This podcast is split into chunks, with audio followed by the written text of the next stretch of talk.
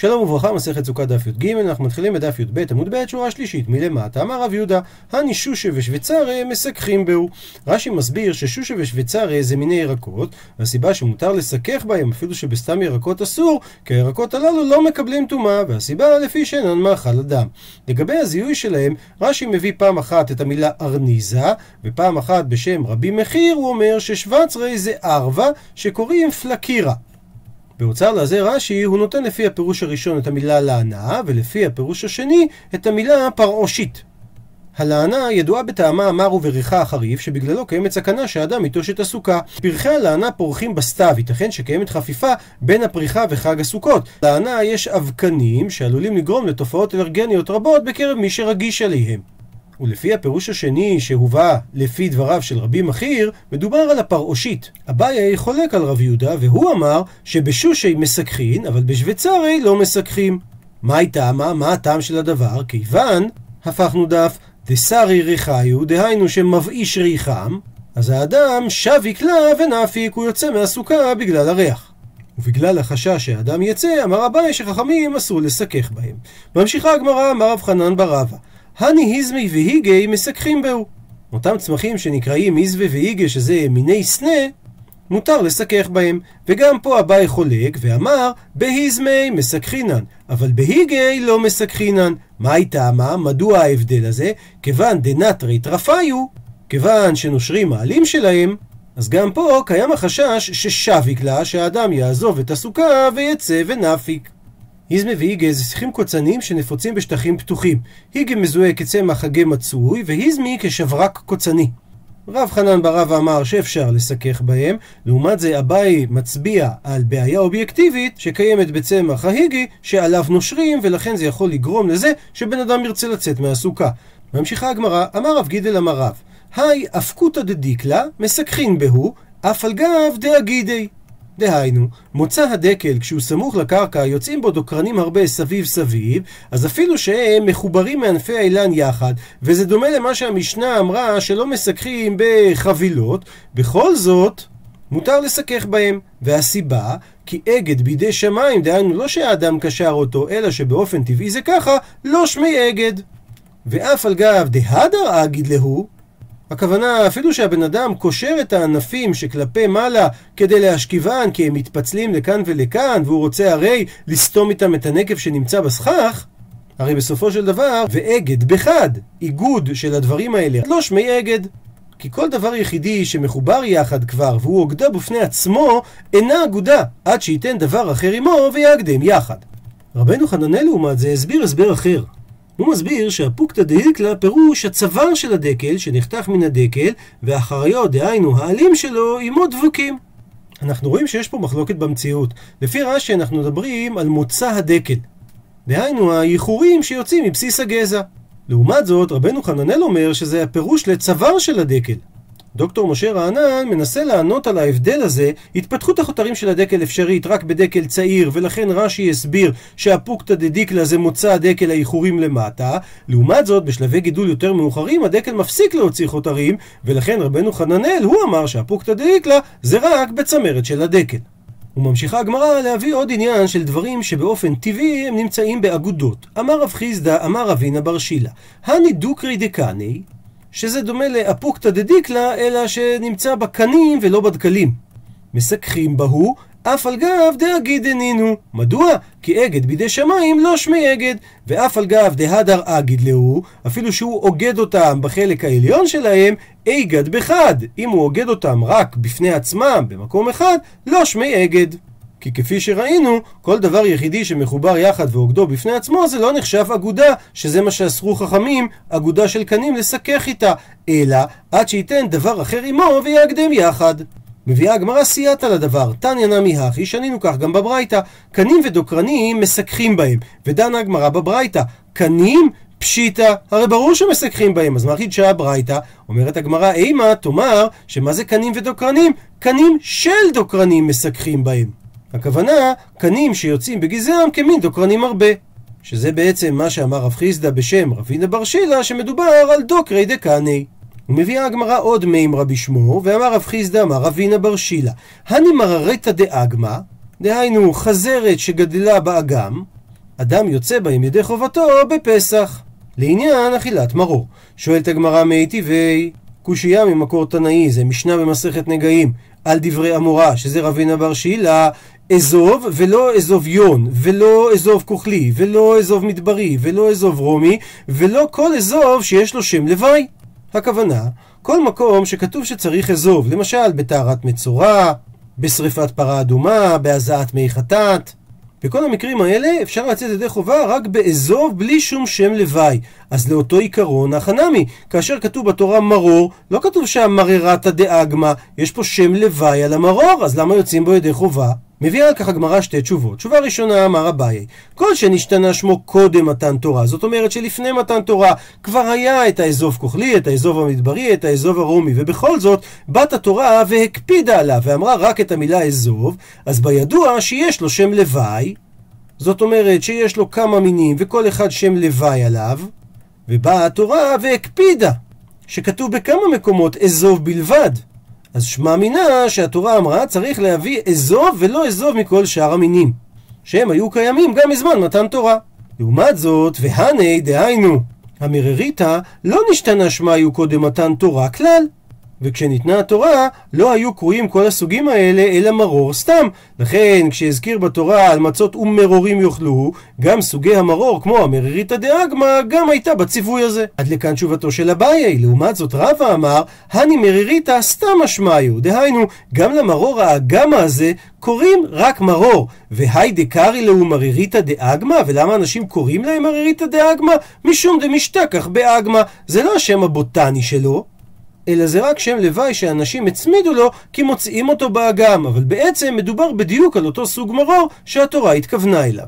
עוברת עכשיו הגמרא לעניין מה נקרא אגד. כמה דברים צריכים לאגוד ביחד כדי שזה ייקרא אגד. אמר רב חיסדא, אגד בחד לא שמי אגד, אבל שלוש שמי אגד. דהיינו, כאשר עוקדים חבילה אחת, אפילו אם יש בה כמה קנים מחוברים כמו שראינו, זה לא נחשב חבילה לא לעניין סכך, גם לא לעניין אגודת אזוב. לעומת זאת, כאשר אתה אוגד שלוש דברים, זה כבר נקרא אגד. ומה לגבי שני דברים? שניים זה מחלוקת של רבי יוסף ורבנן. דתנן, שכך שנינו במשנה במסכת פרה, ותוספות מאיר פה, שהמשנה שנויה באורך במסכת פרה, וכאן הגמרא קיצרה והביאה רק חלק ממנה. אדם או כלים שנטמעו בטומאת מת, כדי לטהר אותם, מזים עליהם מי חטאת.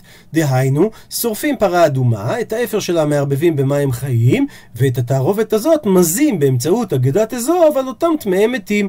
אומרת המשנה, מצוות אזוב, שלושה כלכים ובהם שלושה גבעולים. רש"י אומר, כלכים הכוונה שורשים, כאשר יש גבעול לכל כלח. גבעול זה הקנה האמצעי, שהזרע בראשו, כמו שיש בקנבוס ובפשתן.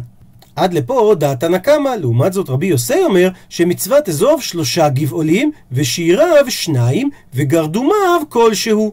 זאת אומרת, צריך להתחיל עם שלושה גבעולים, ושיריו, גם אם נשארו תוך כדי ההזעה רק שניים זה בסדר, וגרדומיו זה כשמזין בו פעמים הרבה, כמו שאנחנו עושים עם הערבה בהושענא רבה, אז מתוך שגבעולים רכים הם משתברים. אז כל דבר שמשתייר באגודה כשר, רק צריך שישתייר מכל אחד ואחד מהכלכים איזשהו שיעור, כלשהו, כדי שיש שם אגודתו קיימת. עד לפה זה דברי רב חיסדא, שהוא אמר שלגבי שניים, האם זה נקראים אגד או לא, זה מחלוקת רבי יוסף ורבנן. אבל הוא לא אמר מי אומר מי. אומרת הגמרא, בוא נבדוק את זה אנחנו. כסל כדעתין, עלה על דעתנו לומר בהתחלה, מדשאיריו שניים, אז תחילתו נע משניים. הכוונה, מזה ששיטת רבי יוסי שמספיק שישארו שם שניים, זה אומר שבדיעבד שניים כשרים גם בהתחלה. והיידק תני, וזה שרבי יוסי אמר בברייתא שלושה, הוא רק התכוון שזה למצווה, לכתחילה, אבל זה לא לעיכובה. ומדרבי יוסי אמרנו שהוא אומר שלושה למצווה, משמע שלרבנן, דהיינו תנא קמא שחולק עליו, אז כנראה שהם אמרו שלושה, הכוונה לעכב.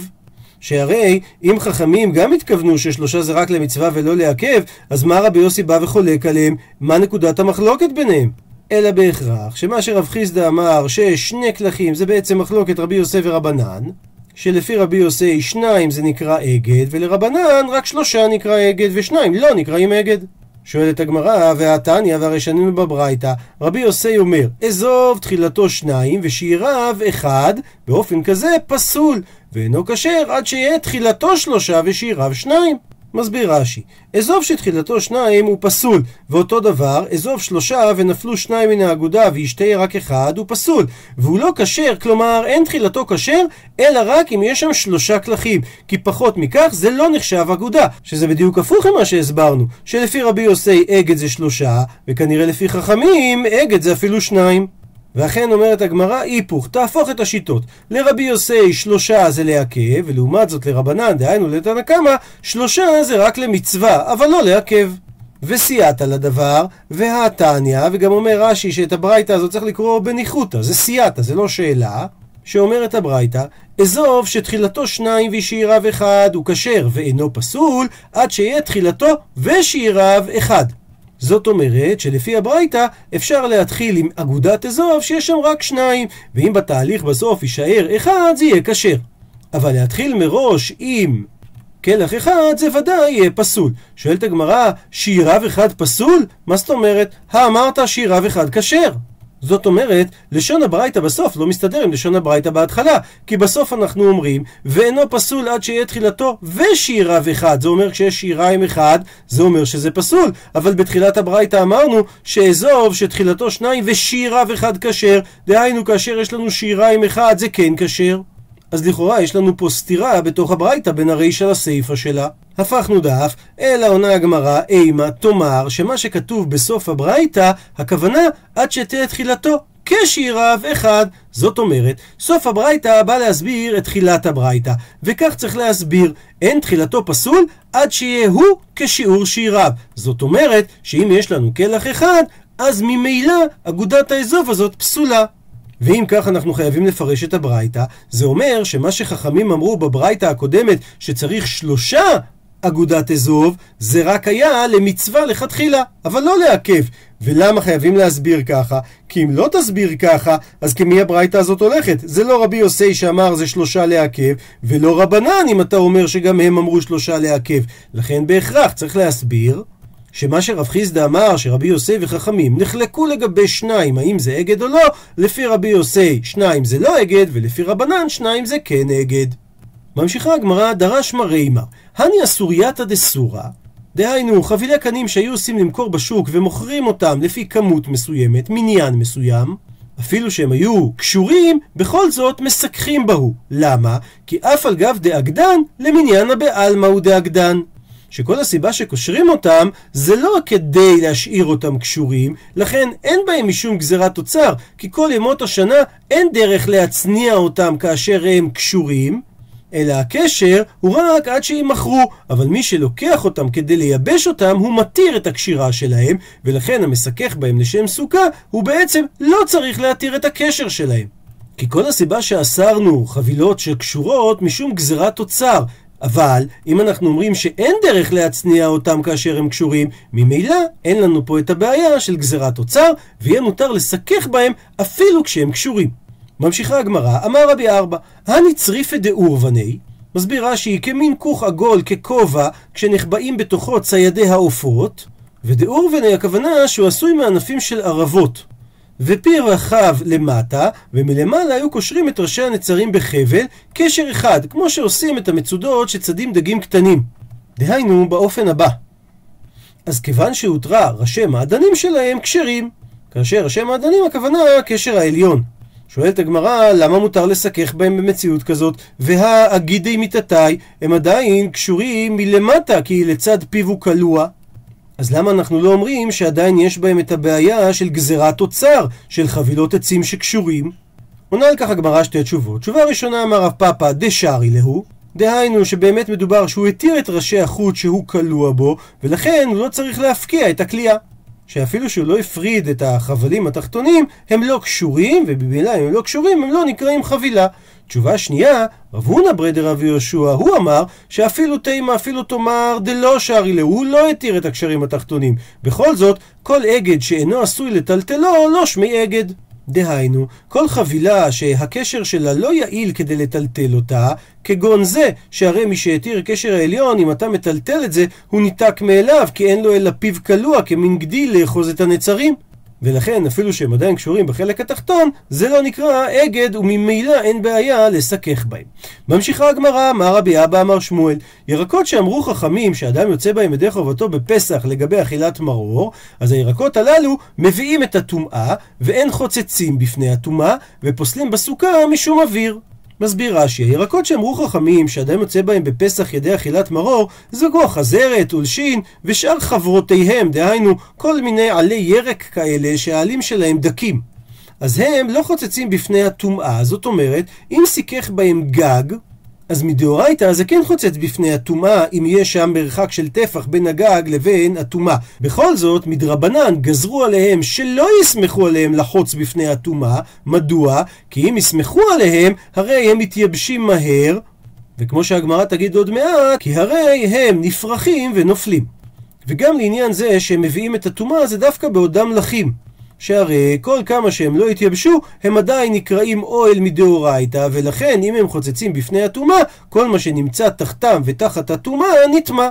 והדין השלישי, שהם פוסלים בסוכה משום אוויר, דהיינו, אם סיככו איתם, אז זה כאילו יש שם אוויר, והשיעור שהאוויר פוסל בסוכה זה בגודל של שלושה טפחים, כמו שנלמד בהמשך בדף י"ז, אוויר בשלושה. והם לא נחשבים כמו פסול של שאר סכך פסול, שסכך פסול אינו פוסל אלא בגודל של ארבעה טפחים באמצע הסוכה, או ארבע אמות מן הצד, דהיינו שהוא נחשב דופן עקומה. אז הירקות הללו, אנחנו לא מתחשבים בהם כמו סכך פסול, אלא כאילו זה אוויר. ולכן זה לחומרה, שכבר בשיעור של שלושה טפחים הם פוסלים את הסוכה. ושואלת הגמרא, מה הייתה, מה, מה הטעם לשלוש ההלכות שאמרנו? והתשובה, כפי שכבר ראינו ברש"י, כיוון דרכי אבשי, ברגע שהם מתייבשים פרחי הם נפרחים ונפלי ואז הם נופלים, אז כבר עכשיו חכמים אמרו כמאן דלית נאודמי, כאילו הם לא נמצאים, וממילא הם לא חוצצים בפני הטומאה, והם גם פוסלים בסוכה משום אוויר ולא משום סכך פסול. וממשיכה הגמרא, ואמר רבי אבא אמר רב הונא, הבוצר לגעת אין לו ידות. ומימרא דומה ורב מנשיה בר גדה אמר רב הונא, שאמר הקוצר לסכך אין לו ידות. מסביר רש"י, מי שבוצר לגעת, הכוונה בוצר ענבים לדרוך אותם. לענבים האלה אין להם ידות. הכוונה שהעץ שמחובר לענבים, אני לא אומר שאם הוא נגע בטומאה, הוא יביא את הטומאה לאוכל. והסיבה, לפי שהאדם אינו צריך לבית האחיזה, להפך, לא נוח לו בהם. והדין שידות האחיזה כן מביאים את הטומאה, זה דווקא כאשר אתה צריך את אותה יד, או בכלי או באוכל. ובאופן דומה גם הקוצר לסכך. אז אין הקשים מביאים טומאה על האוכל, דהיינו על הגרעיני תבואה שמחוברים אליהם. למה? כי לא נוח לאדם בחיבורים של האוכל בסכך. אז בהכרח צריך להסביר שיש יותר קש מאשר גרעיני תבואה. כי אם הפסולת לא הייתה מרובה על האוכל, ממילא הסכך הזה היה פסול לסוכה כי זה אוכל. ושוב כדי להבין, הקש שמחובר לגרעיני התבואה הוא נקרא יד. ומנתחת הגמרא. מאן דאמר קוצר, כל שכן בוצר, דלא ניחא ליה דלא נמצי לחמרי. דהיינו, מי שאמר שהקוצר לסכך אין לו ידות כי הוא לא רוצה אותם, אז ודאי שהוא יסכים לדין שהבוצר לגת אין לו ידות. למה? כי ודאי שמי שבוצר את הענבים לגת, לא נוח לו מהידות, דהיינו מאותם חתיכות זמורה שמחוברים לגפן. למה? דלא נמצי לחמרי. כי הוא מעדיף שהם בכלל לא יהיו שם, כדי שהם לא ימצצו את היין. לעומת זאת, מאן דאמר בוצר לגעת שאין לו ידות, זה בגלל שבאמת לא נוח לו שהידות יספגו חלק מהיין. אבל ייתכן שלגבי קוצר הוא יגיד שיש לו ידות, למה? כי דווקא בקוצר לסכך דניחא ליה דליסתכך בהו, יותר נוח אולי שהידות הללו מחוברים לגרעיני התבואה, למה? כי היכי דלא לבדרן. כדי שהם לא יתפזרו. ותוספות מביא גם את פירוש רש"י, פירש הקונטרס למה? שאם יבדיל ראשי שיבולים מן הקשין, אז יתפרדו וילכו לאיבוד. ולכן נוח לו שהקש מחובר לגרעינים, כדי שגם הקש עצמו יישאר מחובר אחד לשני. אבל פירוש שני מביא תוספות, ויש מפרשים שיכבידו ראשי שיבולים על הקשים, ואז לא יתפרדו הקשים מעל הסוכה ברוח. זאת אומרת שהחיבור לגרעינים הוא לא בגלל שזה עוזר לקש להישאר מחובר כמו בפירוש הראשון, אלא בגלל שהגרעינים נותנים משקל לקש, ואז הוא לא יעוף ברוח מעל גבי הסכך.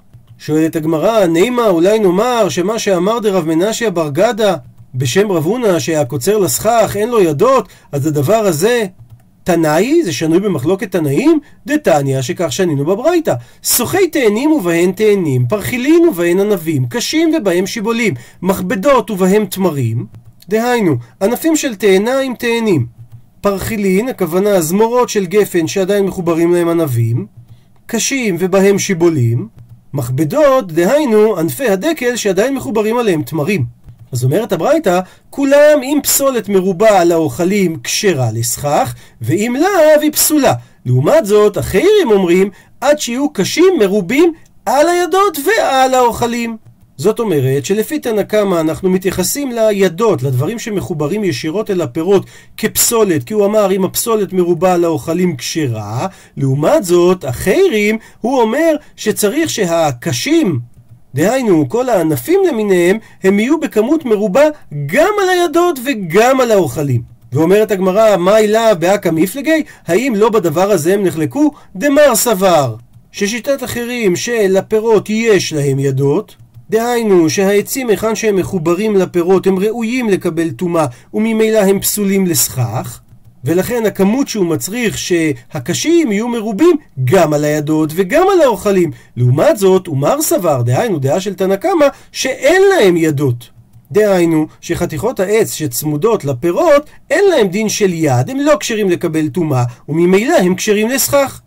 ואומרת הגמרא, אז לרבי אבא שהוא אמר, שענבים שיבצרו לדריכה בגת, להם אין דין ידות. אבל אם קצרת תבואה לשם סכך יש לה ידות, אז ודאי שצריך להגיד תנאי, שוודאי דבריו נמצאים במחלוקת התנאים, כי רבי אבא ודאי סובר. כדעת אחרים, שאמר שקש התבואה ודאי נחשב כיד. אלא לרב מנשיה בר גדה מלימה התנאי, האם בהכרח צריך להגיד שהוא סובר רק כדעת חכמים ולא כדעת החיירים, ושאכן המחלוקת פה היא בעצם מחלוקת תנאים? עונה הגמרא, אמר לך רב מנשיה, אפשר לומר דכולי עלמא, דהיינו גם תנא קמא וגם החיירים, שניהם סברי, שהקוצר לסכך אין לו ידות. ואם ככה, והכה במאי עסקינן, אז כאן במה מדובר? כגון שקוצצן לאכילה, ונמלח עליהם לסיכוך. כי לפי כל הדעות, ברגע שקצצת את זה לאכילה, ודאי שיש פה יד. בנקודת המחלוקת, מה קורה שאחרי שהוא קצץ אותם לאכילה, הוא נמלח עליהם לסיכוך. שלפי תנא קמא, המחשבה של האדם מועילה כדי לבטל אותם מידי יד כי הם כבר לא לאכילה אלא לסיכוך. לעומת זאת אחרים אומרים שאין מחשבת האדם מספיק חזקה כדי לבטל את דין היד שהרי קצצת את זה בהתחלה לאכילה. אבל בעצם יגיד לך רב מנשיה, כולם מסכימים שמי שקצר לכתחילה בשביל סכך, ודאי שאין לקשים האלה דין ידות. עד לכאן דף י"ג.